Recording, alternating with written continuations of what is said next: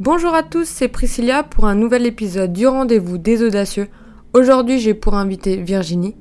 Merci d'avoir accepté de participer à mon podcast. Je t'ai invité car tu as lancé ta start-up qui s'appelle Freepy. Est-ce que tu pourrais nous en dire un peu plus?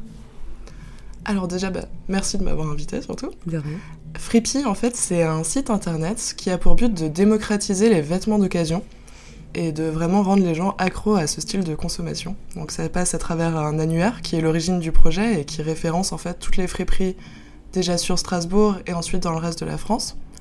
À une marketplace où tu peux réserver des vêtements en ligne et aller les retirer directement dans la friperie concernée. Et enfin un blog pour donner des astuces et vraiment euh, s'ouvrir à ce style de consommation.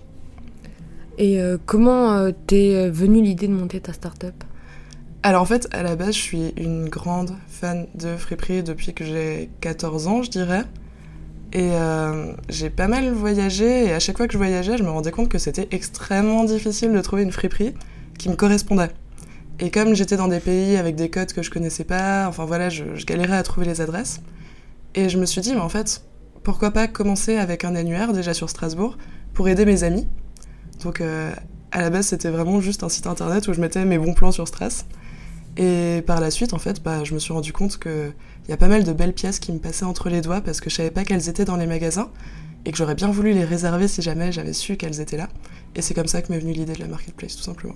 Donc c'est vraiment un problème, euh, on va dire un problème client. Oui. Et en fait, ça répond aussi à un, un de tes problèmes à toi. C'est ça en fait, c'est mon problème avant tout. euh, Enfin, il n'y a pas eu d'analyse de marché ou quoi, Mhm. je me suis pas posé la question, c'était vraiment bah, j'ai ce problème et j'ai envie de le régler déjà pour moi-même. Donc aujourd'hui, t'es arrivé à concevoir déjà un business model. C'est ça. Alors en fait, le business model, du coup, c'est la marketplace où euh, au moment de la réservation, du coup, le client verse 10% de la somme du Mhm. vêtement. Et une fois dans le magasin, en fait, il verse les 90% restants directement au gérant, en sachant que les 10% du coup nous reviennent directement à Freepy. D'accord. Hum, tu as lancé ta start-up à un start-up week-end, non? Enfin, Le Alors, projet euh, s'est monté là-bas Ouais, exactement. En fait, j'ai eu l'idée avant, donc euh, avant ça, j'avais déjà le WordPress avec l'annuaire en place, mais pas la marketplace. Et c'est au Startup Weekend 2018, donc en novembre 2018, où on a vraiment euh, commencé à développer la marketplace, où on est allé voir les premiers gérants de friperie. Et on peut dire que le- ouais, le projet s'est vraiment lancé là-bas. Et en fait, c'est quoi? C'est sur un week-end, t'es porteur de projet, t'en parles et tu crées une équipe? C'est ça, ouais. Donc t'as trois jours, t'arrives le vendredi soir. euh, en tout cas, je suis arrivée Mhm. stressée comme tout dans mon cas. Euh, t'as une minute pour pitcher ton idée. Mhm. Et euh, là, les personnes ensuite vo- votent pour ton projet, rejoignent ton équipe, et c'est parti pour, euh, pour trois jours jusqu'au dimanche soir où tu te donnes à fond. Et Et là, t'as développé le logo, euh, c'est ça? Ouais, exactement. Je suis tombée sur euh, deux graphistes euh, super qui ont tout de suite compris ce que je voulais, qui ont fait un logo de fou que j'utilise Mm. encore en fait. La charte graphique, elles m'ont fait, je l'utilise toujours encore. Et euh, en l'occurrence, j'utilise encore souvent euh, l'étude de marché qui a été faite Ouais. pendant ce week-end aussi. Bah, Ça a été bénéfique quand même euh, au lancement. À fond. En fait, ça a été bénéfique, mais pas que pour la matière qui a été produite, Mhm. c'est-à-dire le graphisme et tout. Ça a aussi été bénéfique euh, d'un point de vue mental. C'est-à-dire que quand je suis sortie du Startup Weekend, je savais que Freepy, c'était ce que je voulais faire. Ouais, Je ça a été révélation. Ouais, je savais que je voulais, je voulais bosser dessus, que après mes études, bah, je lancerais Freepy et puis j'irais pas chercher à me salarier quelque part et que je voulais absolument tenter ma chance. Et euh, t'as pas eu peur de te lancer? Enfin, tu m'as dit que t'étais stressé avant le startup weekend. Donc je pense que t'as eu quand même peur. C'était quoi comme stress? Euh, alors le stress du Startup Weekend, c'était surtout que l'idée plaise pas. Ouais. Parce que bah, la friperie, c'est assez. Voilà, il y a des personnes qui aiment, il y a des personnes qui détestent. Oui. euh, ça se démocratise tout doucement, mais c'est un peu qui tout double. Donc euh, voilà, j'avais vraiment aucune idée si les gens allaient accrocher ou pas. Mais euh, et aussi, aussi le fait de parler devant beaucoup de personnes. Ouais. Donc euh, voilà, je je me considère pas ultra charismatique, je suis pas ultra à l'aise quand il Bah, s'agit de parler devant des personnes. L'entraînement. Voilà, c'est venu en fait à force de pitcher le projet, mais là c'était mon tout premier pitch. Et tu l'as fait toi-même comme ça le pitch, enfin sur, euh, je sais pas, la table de la cuisine et tu t'es dit bon, je vais essayer de parler de ça ou t'as été déjà entouré en amont? Alors, euh, j'ai eu la chance d'être entourée en fait par euh, Jules, du Mhm. coup, que t'as La déjà eu. Oui. Ouais, ouais, ouais, Jules de Schluckmap, du coup, qui m'a aidé à faire un pitch, Mhm. qui m'a bien montré comment on Un faisait bon un mentor. pitch. Ouais, un super bon mentor, franchement, j'ai eu une chance de fou, c'est lui qui m'a motivé, qui, qui me disait vas-y, tente ta chance, fais ton WordPress, fais ton annuaire et ensuite regarde ce que ça donne. Et du coup, qui m'a appris à faire un pitch qui, qui s'en sort bien à, un startup weekend. Donc, euh, vu qu'il a l'habitude, vu qu'il en organise, il sait un peu les codes. Ouais. Je pense qu'il t'a largement guidé. C'est ça, ouais. Et ton projet, il était bon, donc ça match. Et bah exactement. Après, je pense que si j'avais pas eu ces conseils, je j'aurais peut-être pas passé la première étape du Startup Weekend. Donc je, je lui en suis reconnaissante euh, pour très très longtemps, je pense. Parce que un Startup Weekend, c'est pas l'idée où il y a plusieurs personnes et pas tout le monde est choisi comme. euh, C'est ça. Bah là, dans le cas, euh, en 2018, euh, je crois qu'il y a une trentaine de projets qui ont pitché le vendredi. Et euh, une quinzaine qui ont été retenus du coup pour faire le Mhm. reste du week-end. C'est bien. Ouais. Ça fait déjà plaisir à l'ego en se disant ça va, mon projet il est pas mal, il y a des gens qui accrochent. Ouais, non, mais carrément, pour moi, le, le plus dur était passé en fait. Et euh, sinon, créer Freepy, ça va, t'as pas peur? Enfin, t'en es. Avant, t'en avais peur avant Startup Weekend Je me dis, après Startup Weekend, t'étais plutôt confiante et tu savais que tu voulais faire ça Alors en fait, avant le Startup Weekend, Freepy pour moi c'était pas une, euh, une façon de vivre, enfin je Mhm. l'envisageais pas comme un futur métier. Euh, pour moi, Freepy c'était juste une occasion d'avoir un bon CV pour rentrer euh, à l'IFM, Oui. donc l'Institut français de la mode.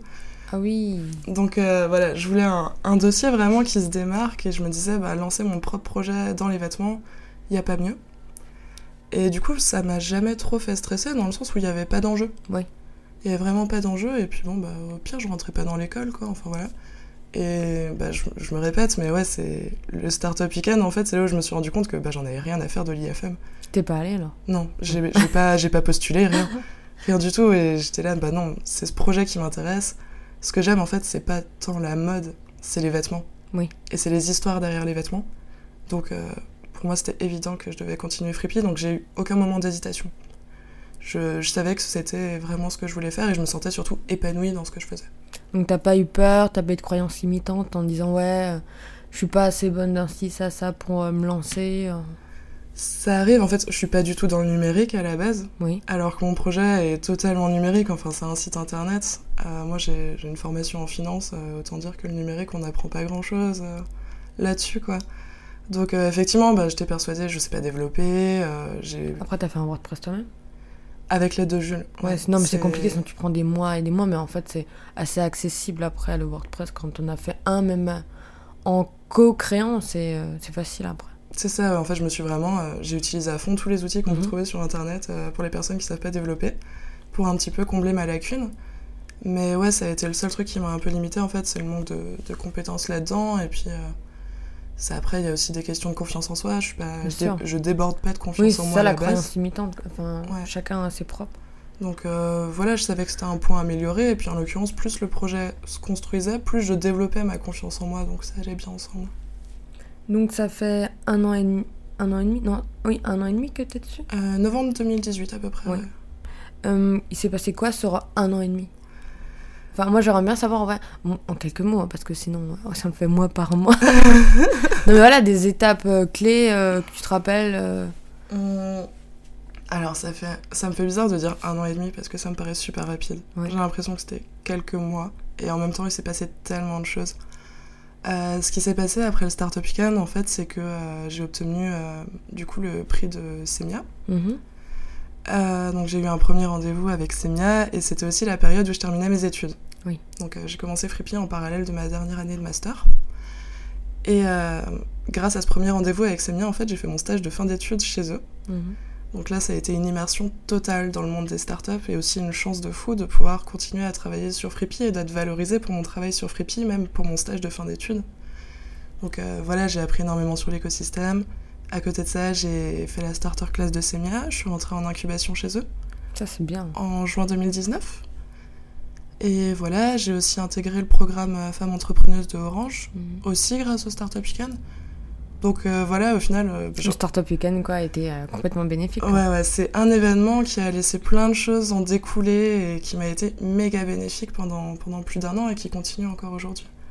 Et après t'as as amélioré ton site. Enfin là, je sais que t'es en train de l'améliorer. Il y a quelques mois, t'as C'est ça, alors en fait. associé. alors ouais, suite à ça, en fait, j'ai rencontré Thibaut, donc mon associé qui est développeur. Euh, en mai, on a décidé de. Donc mai 2019, on a décidé de s'associer ensemble. Euh, donc le temps de sortir la marketplace, on va dire la marketplace était développée pour septembre 2019. Mhm. Ce qui match aussi euh, avec le moment où on a eu notre premier partenaire, donc en tant que Friperie, qui a déjà trois magasins, donc ça a été un gros bond. C'est quel c'est Vétis, bêtise donc c'est eux qui ont la plupart des bornes pour collecter des vêtements en Oui. fait sur Strasbourg. D'accord. Voilà, ils ont trois magasins, euh, Niederosbergen, Schiltigheim et Esplanade. euh, qui, qui, me supportent aussi énormément, qui croient à fond au projet Mhm. et qui vraiment sont dans le dans l'entraide et, et qui, qui qui comment dire ouais qui, qui m'en veulent pas parce que je débute quoi on est vraiment dans, le- dans la co-création Après, il y a, je pense qu'il y a d'autres friperies qui seront d'accord. Enfin, même il y a des friperies qui se lancent. euh, C'est peut-être l'occasion aussi, euh, genre euh, OK Boomers, euh, des choses. Boomer, pardon, trucs comme ça. Ouais, ouais c'est ça, mais en fait là, on a la chance d'être dans une ville où il y a beaucoup de friperies. Mm. Et il y en a beaucoup qui ouvrent aussi. Si on regarde, en un an, il y a trois friperies qui ont ouvert. C'est énorme. Donc effectivement, c'est tout autant d'opportunités. Et là, je, bah justement, je suis dans la phase où maintenant que le site internet est tout beau, tout propre, bah il faut faire du commercial. Il faut aller voir les magasins. Et euh, y aller juste avec un grand sourire et puis oser leur poser la question si Frippy peut les, les intéresser. Après, euh, tout a été construit dans l'intérêt des gérants des friperies en fait. Donc autant ça vient d'un besoin client qui était le mien, mais c'est aussi construit dans un besoin, euh, enfin dans l'intérêt vraiment des gérants à fond pour qu'ils gagnent du temps. Donc il faut juste en fait réussir à tourner ça de telle façon à, à leur prouver qu'on leur veut que du bien. Ça me fait penser un peu à Click and Collect. Je sais pas si euh, tu connais. Bah en fait euh, c'est tout le principe de la plateforme, on fait que Ouais. du click and collect. C'est ça. quoi. On fait pas de livraison, donc euh, on veut vraiment attirer les clients dans le magasin pour qu'ils sentent la vibe Mm. de chaque friperie en fait. Une friperie, c'est pas comme un magasin de fast fashion en fait où ils se ressemblent tous avec des néons blancs. Quand on rentre dans une friperie, c'est comme si on rentrait un petit peu chez le gérant. Mm. On sent son ambiance, ce qu'il aime dans la vie. Et ça vaut tellement la peine d'être vu. Je trouve ça trop dommage de faire de la livraison avec les friperies parce que bah, le contexte fait partie de l'expérience d'achat. Donc c'est pour ça qu'on veut vraiment amener les personnes dans la boutique pour qu'ils voient des vêtements qui sont pas sur Frippy, pour qu'ils ils discutent tout Mhm. simplement avec le gérant quoi. Ils ont tous une histoire en plus, les, Ouais. euh, les gérants, quand on parle avec eux, faut pas, faut pas hésiter à leur demander. Moi j'aime bien savoir euh, ouais, comment ça s'est fait, etc. Je trouve ça tellement différent en fait qu'un commerce traditionnel. C'est pour ça que, ouais, ils ont tous leur histoire. Genre euh, le cabaret du chat, c'est sa collection, et elle chine. euh, il y en a qui rapportent, etc. Il y en a qui, enfin, je sais que Roll c'est en Allemagne, euh, qu'il a son stock. Enfin bref. Ouais, bah ça, ça dépend en fait euh, vraiment de leur style personnel. Ouais, c'est un hein. peu, euh, c'est leur caverne d'Alibaba perso. Mm, mm. Et c'est pour ça que bah, chaque personne peut trouver un magasin qui lui correspond à fond. Parce que c'est des magasins avec des identités ultra fortes. Moi, je, moi, j'adore ça. Donc, euh, euh, tu prêches une convaincue. Euh, Est-ce que tu as eu des moments difficiles, des moments où des échecs, euh, des envies d'abandonner, où tu t'es dit, en fait, non, je vais pas continuer? Alors, ça m'est arrivé, évidemment. Je pense que c'est arrivé à tous les entrepreneurs. Ça Ouais. fait partie du, job, j'ai envie de dire. Euh, c'est à partir de septembre, en fait, je me suis quand même lancée euh, un petit peu euh, à corps perdu dedans. Mhm. C'est-à-dire que j'avais terminé du coup mon stage, euh, j'avais terminé mes études, et pour moi c'était vraiment le, même, le, vrai, le vrai moment d'y aller quoi. Et bah, le problème c'est que du côté de mes parents c'était assez compliqué à comprendre. Alors il faut savoir que mes deux parents sont entrepreneurs. Ah, ok, ça fait très paradoxal. Je me suis dit, c'est peut-être pas des entrepreneurs, euh, ils connaissent pas le métier, ça leur fait peur, c'est instable. En fait, euh, et pourtant, et pourtant mes deux parents sont entrepreneurs, mon père m'a soutenu à fond. Mhm. à fond, à fond. Il était tellement fier. Et euh, ma mère était plus sur ses gardes. Euh, je pense pour son histoire personnelle, mais elle, elle voyait que avec le diplôme que j'avais, j'aurais pu vraiment Ouais, faire finances, beaucoup d'argent. ouais. Et euh, aujourd'hui encore, ça lui arrive de me demander mais pourquoi tu vas pas travailler en Suisse avec tes études et tout? Donc voilà, en fait, je pense que elle du coup a vécu sa passion à travers l'entrepreneuriat et puis elle a vu les hauts et les bas et elle a envie de m'en protéger à mon avis. Mais bon, là c'est à moi de leur montrer du coup que j'ai envie de tout donner. Donc effectivement, c'est difficile quand on voit que ses propres parents ont des doutes face à son projet, ben, ça a tendance à nous découler dessus. Puis après, il y a aussi les hauts et les bas personnels. Mhm. C'est- l'entrepreneuriat, c'est quand même quelque chose de très spécifique où quand il y a un problème personnel, ça découle tout de suite sur son travail parce que ça tient qu'à nous de nous lever le matin. Mm. Ça tient qu'à nous d'organiser notre emploi du temps. Donc si on n'a pas envie, bah On reste au lit. c'est ça. Et ça, c'est dur, c'est de lutter contre ça et se dire non, il me faut une routine, je peux pas. Enfin, moi, je sais que je peux pas me lever après 8 heures. Genre, pour moi, c'est euh, trop tard. J'ai l'impression d'être levé à midi euh, et fait à midi. Mais ouais, si on n'a pas un cadre, comme quelqu'un qui est salarié, tout peut partir euh, rapidement en fumée. On peut laisser passer un jour euh, en pensant que c'est une semaine qu'on a gâchée, enfin. C'est ça, ouais. Et puis surtout la, la culpabilité qu'on ressent par rapport au fait de gâcher du temps. Je sais que bah, là, en l'occurrence, mon plus gros down que j'ai vu en termes entrepreneurial, c'était ces dernières semaines en fait. Mhm. Où j'ai bien passé trois semaines où euh, j'étais incapable de travailler. J'avais tellement peur d'échouer, de pas aller dans le sens où je voulais, qu'en fait, juste le fait de travailler, je bloquais. Enfin, je, je, je balisais trop et du coup, j'étais inefficace toute la journée. Bon, après, si c'est des semaines et après ça te permet d'être meilleur, de rebondir, de te poser les bonnes questions, en fait, c'est pas un échec. Peut-être que tu avais besoin de te recentrer, en fait. Pas... Ça doit arriver quand ça arrivera. Et je pense que Jules, il le dit, il le dit très bien. Il disait quoi que euh, si les choses n'ont pas été faites à l'instant, elles seront faites plus tard et c'est comme ça que ça doit être. C'est ça. Mais au final, euh, je sens que donc les dernières semaines où j'ai eu euh, ce coup de mou, elles m'ont été super bénéfiques. Parce qu'à partir du moment où j'ai compris mon blocage, où j'ai compris que voilà, si j'ai peur de travailler, c'est parce que j'ai peur de, de me casser la gueule, tout simplement. Mais la peur de l'échec Voilà. Bah, le fait de comprendre ça, ça m'a tout débloqué. Et là, aujourd'hui, j'ai une énergie que j'avais pas il y a plusieurs mois où pourtant j'arrivais à me lever tous les matins et à bosser de façon super régulière. Donc, au final, je pense pas que ce soit vraiment euh, un échec personnel de pas réussir à travailler tout le temps, vu euh, tout ce que j'ai réussi à en Ouais. retirer par la suite. C'est pas du tout un échec en fait. On a envie. C'est français en fait. ça reste là, ouais. Enfin, j'aime bien en parler, mais euh, un moment de chômage dans un CV, c'est un échec. Alors pas du tout en fait. C'est un moment de. On se pose des, on se pose des questions. On se dit ouais, qu'est-ce que je vais faire? Est-ce que je vais aller vers ci, ça, ça? Et un chômage peut durer longtemps parce que déjà tu peux passer une mauvaise période de dépression, donc tu. Tu procrastines, t'as peur, t'as perdu ta confiance, etc. Comme toi, un moment où quand tu travailles euh, à ton compte et que t'as un moment où tu travailles de blanc, ben c'est pareil, tu te remets en question, tu sais pas ce que tu veux faire, t'as peur, euh, et à un moment, euh, tout se réaligne et tu recommences, quoi. Donc c'est, à mes yeux, c'est pas grave, c'est, c'est nous qui portons trop à cœur notre projet, on a peur euh, de perdre du temps et on se dit, mais non, mais si j'attends encore, ça va pas se lancer. Après, je parlais avec Adrien hier, qui me disait, moi, quand il y a un truc qui va pas, euh, je suis, c'est obligé que ça dure euh, une heure max parce que j'ai trop des deadlines. Donc lui, il sent... Il arrive à, une- à lâcher prise. euh. Mais je pense que ça se travaille. Parce que moi, je suis pas encore là-dedans non plus. Ouais, moi non plus. Alors là, quand quelque chose va pas, en général, je fais un peu le contraire en fait pour le coup. Je me dis, je préfère tout ralentir, Ouais.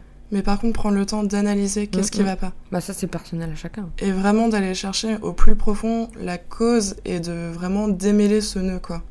Et c'est pour ça que je m'en, je m'en sens à chaque fois plus grande et, et plus forte après. Donc c'est comme ça que tu arrives à surmonter les échecs, en fait. Ouais. En, en te centrant sur toi-même. Ouais, ouais, c'est ça. Tu fais quoi Du développement personnel ou de la, un peu aspect euh, psychologique Enfin, c'est dur de... Tout le monde n'arrive pas à se poser les bonnes questions sur soi-même et de dire, ok, pourquoi ça va pas, etc. Enfin, c'est un travail assez... euh, Ben, personnellement, je fais énormément de méditation. Ouais. Euh, Il y a des périodes où ça peut m'arriver d'en faire matin et soir. Donc euh, ça, ça m'a beaucoup aidé. Et puis, euh, bah, franchement, je vais pas m'en cacher, ça m'est arrivé d'aller voir même euh, des psychologues pour essayer de comprendre ce qui se passait. Bah, En fait, c'est important. Enfin, c'est assez euh, normal. Moi, quand j'étais à Paris, euh, les psychologues, les euh, coachs de vie, c'était vraiment démocratisé. Et à Strasbourg, pas.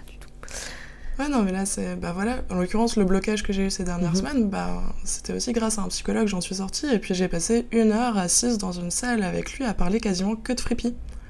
Donc, euh, c'était drôle, c'était quasiment un psychologue professionnel, dans le Mhm. fond. Mais ça m'a tellement aidé, ça m'a tellement débloqué d'avoir quelqu'un d'autre qui permet de mettre le doigt sur certaines choses qu'on n'a pas vues, de changer d'angle. Mhm. Après, je parle aussi énormément autour de moi. Je suis quelqu'un qui est très interdépendante avec les personnes. Donc, quand je vais pas bien, j'ai besoin d'en parler. Il faut. Et euh, ceux qui n'arrivent pas à en parler, on leur conseille aussi d'écrire. Voilà, écrire beaucoup, ça m'arrive aussi. Et puis voilà, donc euh, là, je- j'en profite pour euh, m'excuser envers ma coloc qui a dû m'entendre parler des problèmes qui n'allaient pas absolument beaucoup trop souvent. Mais maintenant, tu t'en parles plus. C'est bon. Enfin, ça va mieux, je veux dire. Ah oui, non, mais ça va mieux, hein, mais je continue de parler beaucoup trop souvent quand même. Ah, mais ça, ça va. Qu'une coloc qui parle pas, c'est horrible. Euh, je voudrais savoir justement par rapport à ton associé Thibaut. Euh, Il y a plein d'histoires d'associés où ça se passe très bien, comme Ben et Joe. Pour eux, c'était genre euh, un mariage, euh, enfin un mariage euh, entre guillemets, hein, euh, voilà, euh, quasiment d'instinct. euh, ils sont même pas posé de questions, ils voulaient bosser ensemble, ils ont bossé ensemble. Une, autre, Fanny, c'était plus compliqué. Moi, j'aimerais savoir si euh, voilà, t'as as posé un cadre ou pas, euh, tu t'es dit, euh, ok, on a le feeling, testons et on verra. Je sais pas, enfin comment dire, comment, comment ça s'est fait? Ça a été euh, super naturel, je dirais. Mhm. Euh, en fait, quasiment tout le mois de mai, on se voyait tous les samedis, toute la journée, D'accord. et on parlait du projet. Mhm. Euh, on parlait surtout des valeurs du projet énormément. Donc c'était assez drôle parce que Thibaut, à la base, était jamais allé en friperie. Ah ouais? Ouais, ouais. Et pourtant, il avait vraiment accroché sur les valeurs, Mhm. sur ce que je dégageais, sur, sur ce que je kiffais en fait dans les friperies. Et du coup, on parlait de comment on pouvait être complémentaires l'un avec l'autre. Puis euh, il y a surtout une soirée où on s'est dit, ok, c'est parti. On y va. Ça devait être genre le dernier euh, samedi du mois de mai, justement. On s'est dit, bah vas-y, on, on s'associe, c'est parti, et on regarde ce que ça peut donner. Et pour l'instant, ça va, ça se passe bien. Nickel. On est ultra complémentaires, on s'entend vraiment super bien. Vous soutenez, ça va il est... Enfin, quand t'as eu ta période de vide, mais je crois que c'est quelqu'un qui... qui se prend pas trop la tête et qui est pas trop prise de tête. Enfin, ça se voit que euh, c'est bonne entente avec lui. C'est ça. En fait, j'arrive même pas à voir un sujet sur lequel on pourrait se prendre la tête. On est vraiment euh, sur la même longueur d'onde. Pour le projet, on retombe toujours sur les mêmes idées, sur euh, les mêmes accords. S'il y a aucun sujet de conflit, quoi. Ça, c'est pas mal. C'est bien parce que moi, j'ai l'impression que c'est. Enfin, quand on me vend l'idée d'être associé, j'ai l'impression que c'est compliqué. Non, mais après, ça demande beaucoup de, je pense, de maturité des deux côtés. Mm, mm. C'est comme un couple, en fait. Mais c'est euh, mais c'est ça en fait. En fait, on compare toujours ça à un mariage, et Ouais. je confirme, c'est vraiment comme un mariage. J'appelle ça un mariage, c'est pour ça. C'est vraiment la même chose. Enfin, il faut être assez mature pour parler de ce qui va pas, euh, pour comprendre le point de vue de l'autre. Enfin, c'est. Et à partir du moment où les deux personnes ont la bonne façon de communiquer, il n'y a pas de conflit. C'est ça, il faut juste. euh, voilà, po- pour moi, c'est poser un peu un cadre, quoi. Ou être conscient. Parce qu'il y a des enjeux tellement financiers derrière. Enfin.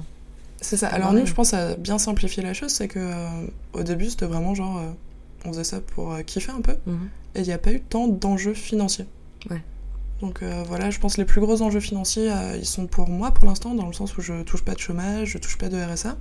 Mm. Donc c'est un peu compliqué. Thibaut, lui, il est encore couvert par son chômage pour l'instant. Donc voilà, peut-être que sur la fin du chômage, on risque d'avoir Ouais. Certains enjeux financiers, quoi. Mais euh, j'espère qu'on va rentrer euh, à cette chiffre d'affaires d'ici là pour pas avoir ce genre de problème. Moi, j'aimerais bien parler maintenant euh, des, femmes entrepreneurs parce qu'il y a. Là, je suis contente parce que j'arrive à faire des podcasts avec beaucoup de femmes entrepreneurs. C'est peut-être parce que je suis une femme et ça résonne plus facilement en moi, mais au fond, il n'y en a pas beaucoup. C'est un pourcentage faible. T'aimerais dire quoi aux femmes qui souhaiteraient se lancer dans l'entrepreneuriat et euh, qui font peut-être pas le pas? Parce qu'elles se disent euh, c'est un métier d'homme ou c'est dur ou j'ai des enfants. Bon, dans ton cas, non. Mais Euh, je dirais juste foncer sans réfléchir. C'est dur. Oui. Surtout pour une femme. Parce qu'on nous a souvent appris à beaucoup réfléchir aux conséquences de nos actes, etc. Euh, c'est vrai qu'il y a des gros problèmes de discrimination. La femme, elle est quand même amenée à être moins sur la place publique qu'un homme. Mhm. à rester plus dans le foyer par exemple. Mais il y a un moment en fait où si on a une idée, si on a une envie, je suis persuadée qu'en fait chaque personne a sa légende personnelle et que si on a une légende personnelle à suivre, il faut y aller. Peu importe qu'on soit un homme, une femme, faut juste pas réfléchir et se lancer. Et les problèmes, on apprendra à les affronter. Et même, t'es, euh, il y a beaucoup d'associations comme euh, celle-là que tu me parlais, Femmes euh, Entrepreneuses Orange. Alors euh, ouais, dans le cas de... Donc moi je fais partie du coup du programme Femmes Entrepreneuses, donc j'ai fait la saison 1 et là je suis repartie pour la saison 2. Mhm. Donc c'est organisé par Orange et alors je saurais pas dire combien on est sur toute la France. On a une centaine de femmes entrepreneuses du coup sélectionnées par Orange, il me semble. Et on est soutenu en fait euh, par des personnes qui travaillent directement chez Orange. Donc euh, c'est super. En l'occurrence, on a pas mal de réunions aussi où on peut parler entre nous. On a une conversation par exemple par message. Ouais, WhatsApp, je pense. euh, ouais, ouais, sur une conversation et message, un truc dans le genre, quoi.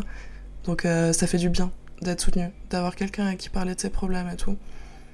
Parce que bah, malheureusement, il restera toujours des, des petits problèmes de discrimination par rapport à ça. Euh, être une femme, ça peut arriver de d'être moins pris au sérieux, c'est triste à dire. Et surtout, bah voilà, ça nous prend deux fois plus de force d'aller, de pitcher, de d'affirmer ses idées. Donc ça fait du bien d'avoir quelqu'un qui nous dit euh, vas-y, affirme-toi et réfléchis pas. Même ta, ta chargée d'affaires, c'est une femme euh, chez Semia, donc ça doit aussi aider une écoute euh, différente. Mais après, il y a beaucoup d'hommes, je trouve, qui commencent à, à aimer voir des femmes se lancer. Ça, c'est une mentalité aussi qu'il faut changer de, de tous les côtés et pas que, Pas que chez les femmes, en fait, les hommes, faut aussi qu'ils nous soutiennent. C'est ça, le féminisme, un peu aussi. C'est ça, en fait, ça va dans les deux sens. Ça va déjà euh, des femmes qui doivent euh, surtout pas hésiter à se lancer, Mhm. et aussi des hommes qui doivent pas poser de barrières pour que les femmes se lancent. Ça m'est déjà arrivé, en fait, d'aller parler. euh, je me souviens d'une conférence, en fait, sur les levées de fonds, Mhm. où j'étais allée parler, euh, du coup, au speaker à la fin, en lui disant Mais je suis assez étonnée que vous n'ayez pas parlé de la double discrimination envers les femmes dans les levées de fonds.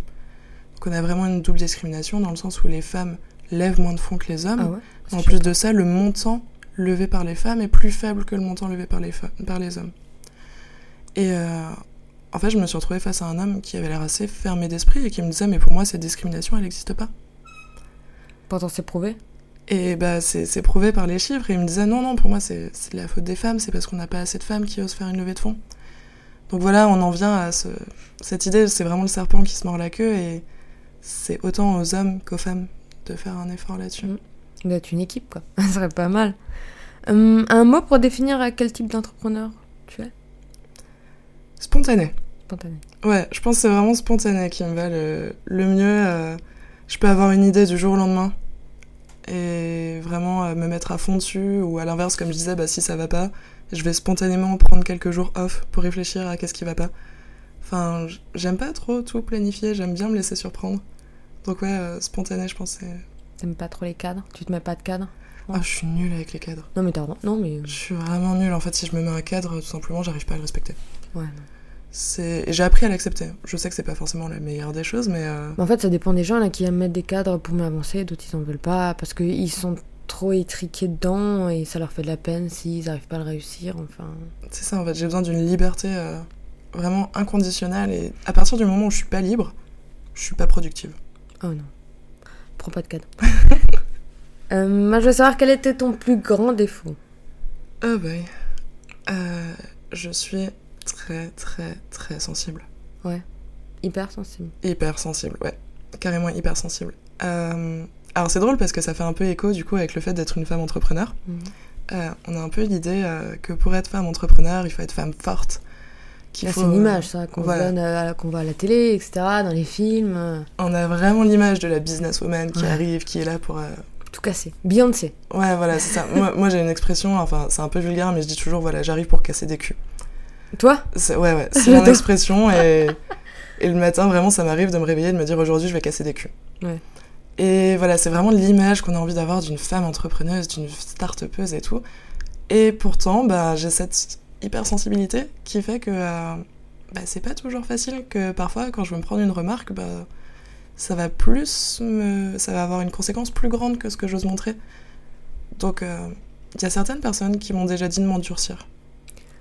Ouais, mais c'est facile comme phrase, hein. c'est comme tout. Hein. C'est des phrases un peu bateau que les gens ils sortent et tu dis oui, mais j'aimerais en fait. C'est ça, ouais. C'est plus compliqué. Parce que pour le coup, ça peut vraiment être handicapant. Euh, Ouais. Je pense par exemple à la phase commerciale en ce moment où il faut vraiment aller voir des gérants, il faut décrocher son téléphone, il faut avoir confiance dans son produit, quoi. Et avec, euh, avec une sensibilité comme la mienne, bah, c'est pas forcément facile.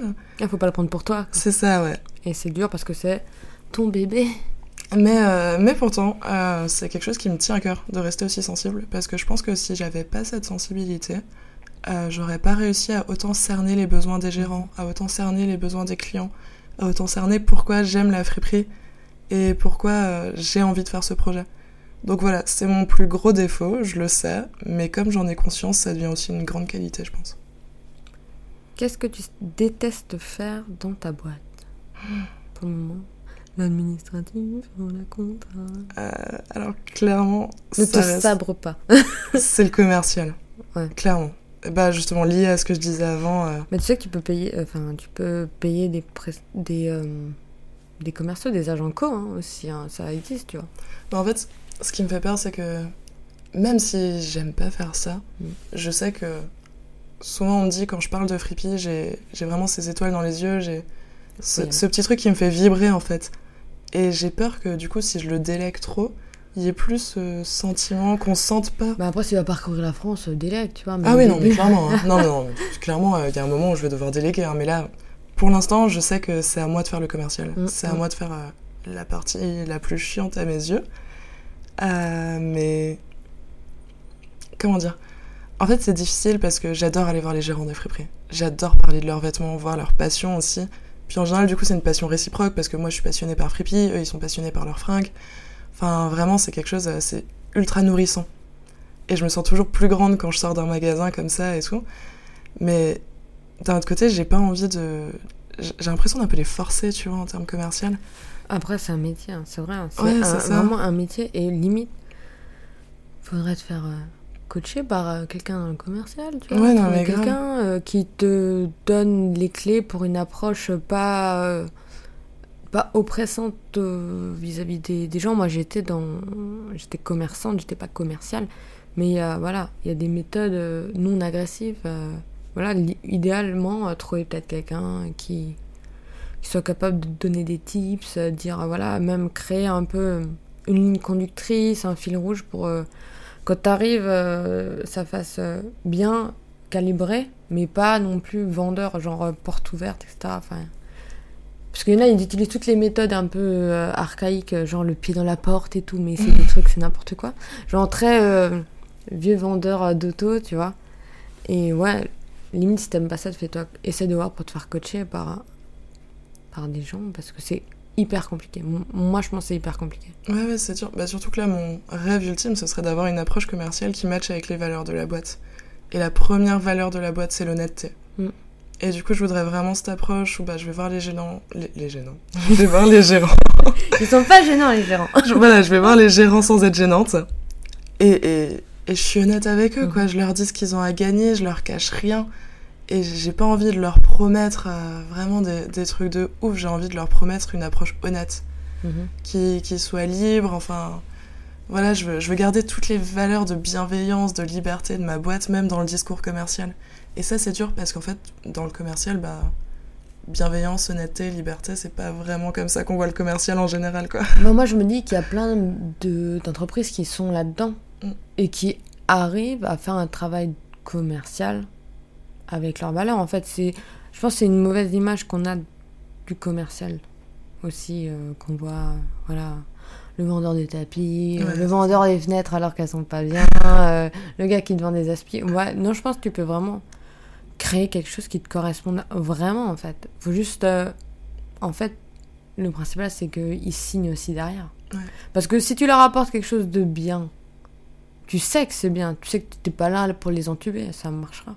En fait, le produit a été de toute façon développé dans, dans toutes ses valeurs, comme je disais. Donc, euh, en fait, on, on ne peut pas les entuber, enfin, je veux dire. Non, mais donc c'est ça, donc tu fais, c'est du commercial. euh, Voilà, tout le monde utilise le commercial, c'est juste toi comment tu vends le- la chose. Si Mm. tu sais que c'est un bon produit avec des bonnes valeurs, tu le vends en produit bonne valeur. Et... Ouais, non, mais ça faut. C'est aussi un travail après. Bah, c'est un travail de. Voilà, ça rejoint euh, tout ce qui est euh, la confiance en soi, la sensibilité. euh, Et même Donc, la voilà. peur de l'échec, le peur de Ouais. la du refus aussi, je pense que ça, ça, ça arrête. C'est ça, ouais. Non, mais du coup, enfin, clairement, le commercial, ça réunit tous mes défauts. Enfin, je- Et Thibaut, il est pas bon au commercial? On va en parler. Peut-être que. Mais ça, vous y allez ensemble, ou je sais pas. Enfin, faut, faut que tu testes une fois et après, ça ira mieux. Est-ce que tu as une anecdote de la honte?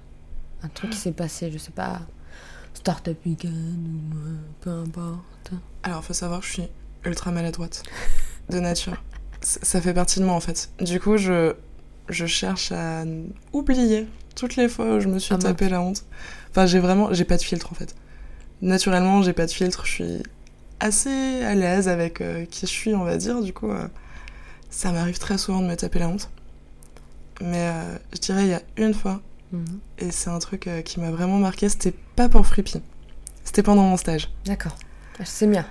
Ouais, ouais, ouais, assez bien. Où, euh, du coup, donc c'était à Mulhouse, et puis j'étais missionnée de trouver un prestataire pour des paniers de légumes sur le lieu où je travaillais. Et il se trouve que j'ai appelé euh, ce prestataire le jour où je faisais mon déménagement, donc de Strasbourg à Mulhouse. Et euh, j'avais l'après-midi libre pour faire mon déménagement. Donc j'arrive, euh, je vais louer ma camionnette pour le déménagement. Et euh, je commence à conduire avec la camionnette. Donc déjà, il faut savoir, c'était la première fois de ma vie que je conduisais avec une camionnette. voilà, c'est... Voilà. Juste la veille, mon père a dû me rappeler que j'avais pas de, de vitre à l'intérieur. Ah bah oui. oui. Bah oui. Et, euh, et il se trouve que je commence à conduire avec la camionnette et elle commence à biper de partout, partout, partout. Genre euh, la porte du haillon arrière totalement ouverte et tout. euh. Je dis, ah, genre, je comprends pas, je commence à paniquer de fou, je m'arrête sur le premier parking, je prends mon téléphone. Et du coup, je rappelle le dernier numéro, Oh non. qui était le numéro de l'agence. Donc, où j'ai loué la camionnette. Et je prends le trousseau de clés en main avec la plaque d'immatriculation et le modèle de la voiture dessus, enfin de la camionnette. Et je dis, oui, bonjour, je viens de passer chez vous, en fait. euh, donc, vous m'avez donné la camionnette euh, telle et telle, et puis il y, a un- il y a un problème, la porte du haillon se ferme pas, je comprends pas, qu'est-ce que je dois faire et tout. Et le mec au téléphone me dit, euh, attendez un instant, euh, mais je comprends vraiment pas, en fait, euh, ce véhicule, euh, on l'a pas. Il vient pas de chez nous, ce véhicule. Là, je commence à baliser à mort, à me dire, mais attends. Je, suis dans une faille spatio-temporelle, là. Est-ce que j'ai pris un véhicule qui n'était pas à l'agence? Je, comprends pas ce qui m'arrive. Alors, je panique d'autant plus. euh, le mec, il me confirme, il dit, non, non, on n'a pas de véhicule, on n'a pas de camionnette avec un, haillon arrière. Je, comprends pas. Enfin, je suis vraiment désolée, mademoiselle. Et là, moment de génie, où je me dis, attendez, je suis bien à l'agence de location euh, telle et telle. Non, non, nous, c'est les paniers de légumes bio. Donc on loue pas des camionnettes. Donc en fait, ne faites pas la même erreur que moi. Quand vous êtes persuadé que la dernière personne que vous avez appelée est celle que vous pensez, ce n'est pas le cas. Donc en fait, je me suis retrouvée à appeler le mec des paniers que j'avais appelé le matin pour mon taf. Je l'ai fait paniquer de fou. Je pense que j'ai dû lui filer toute ma panique. Et, euh, et du coup, bah, je me suis sentie euh, un peu conne. Après, tout s'est bien terminé, hein, finalement. On Oui, a quand même travaillé avec lui. Oui. On a signé avec lui, Tu ouais. as dit que c'était toi euh, Euh, t'as esquivé, genre non Ah bon Je Ah. crois que j'ai arrêté de dire mon prénom quand je l'ai appelé par la suite. Genre, Bonjour, euh, c'est euh, bien. Ouais. Bonjour, c'est le KM0 en fait. euh. Donc voilà, ouais, je me suis sentie très conne. Après, il n'y a pas eu de mal. Euh, Non, mais non. Finalement, la porte du haillon s'est fermée. J'ai pu faire mon, dé- mon déménagement en toute tranquillité. Mais euh, ah ouais, là, je me suis sentie euh, vraiment. euh, ça m'a valu un boulet d'or au taf. En Ah, fait, ah. Euh, une de mes responsables en fait s'est amusée du coup à prendre une feuille blanche et à mettre un coup de surligneur jaune dessus. Et dès que je faisais une boulette comme ça, elle, elle froissait la feuille et puis elle me la lançait dessus. Elle me disait voilà, c'est le boulet d'or. Pas mal. Pour dire à quel point ça m'arrivait souvent d'être maladroite, genre là c'est une anecdote parmi tant d'autres quoi. Franchement, au moins, t'as de quoi raconter pendant les soirées et on peut se marrer. Ouais. C'est bien. Alors, autant je suis maladroite, mais ça se finit toujours bien. Toujours, toujours bien. Il suffit de garder le bon mindset et de se dire il y a plus de solutions que de problèmes. Mm. Là, ça va. C'était chou. Enfin, tu l'as fait très stressé, mais euh, Ouais, mais on a stressé tous les deux en fait, c'est c'est ça qui était horrible quoi. Aucun des deux n'était à l'aise. Alors, pour finir le podcast, parce que ça fait un petit temps qu'on parle, euh, je finis toujours par la même question. C'est quel est le meilleur conseil qu'on t'a donné? Waouh. Ah ouais, il y en a plein, je pense. Ouais, ouais, j'ai reçu beaucoup de conseils en un an euh, qui m'ont permis de beaucoup évoluer. Je pense que euh, un des meilleurs conseils qu'on m'ait donné, c'est ma chargée d'affaires qui me l'a donné la première fois que je l'ai rencontrée. La toute première fois après le Startup Weekend. Et ça paraît très simple comme conseil, mais c'est fait comme si t'avais 30 ans. Parce que je suis arrivée toute timide à ce rendez-vous. Et je disais, mais je me sens pas légitime. euh, oui. du haut de mes 23 ans à monter une boîte, quoi. Enfin, je suis qui? Je vais parler à des gérants qui ont toute une expérience derrière eux. Non. Et elle me dit, mais c'est pas grave en fait, dans ta tête, dis-toi, euh, fais comme si t'avais 30 ans. Et c'est un truc que j'ai appliqué du coup avec tout. Et à chaque fois que j'ai un problème, je me dis, c'est pas grave, fais comme si t'avais confiance. Fais comme si tu savais ce que tu faisais.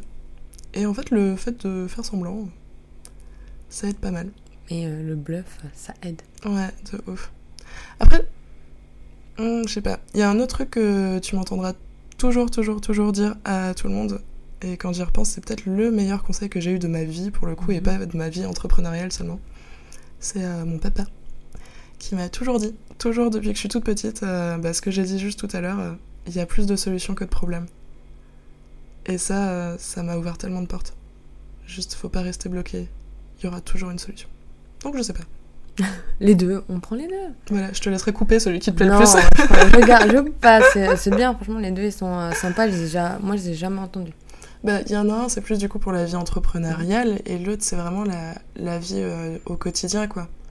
Donc voilà, les deux se complètent énormément, je pense. Ben, merci beaucoup. Merci Bah, pour les merci à toi. conseils. Euh, merci d'avoir participé donc à ce podcast. C'était avec grand plaisir. Euh, Qu'est-ce que je te souhaite pour l'avenir? Euh, de claquer des culs.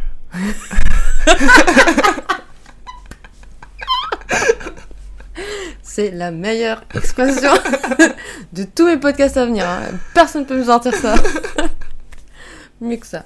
Merci d'avoir écouté cet épisode jusqu'à la fin. Mais avant de partir, tu peux prendre juste deux minutes pour soutenir mon podcast en mettant 5 étoiles et un commentaire sur Apple Podcast si tu as un iPhone. Sinon, tu peux me suivre sur Spotify. Ça me permettrait de me faire connaître en remontant, tu dans l'algorithme. Ça toucherait plus de personnes et on serait une plus grande communauté à m'écouter. Tu peux aussi le partager à un ami. Peut-être que euh, ça l'inspirera, peut-être qu'il en aurait besoin aujourd'hui pour être reboosté. Et euh, si tu veux être au courant des prochains épisodes, tu peux t'inscrire à ma newsletter. Je te fais des bisous et je te dis à bientôt.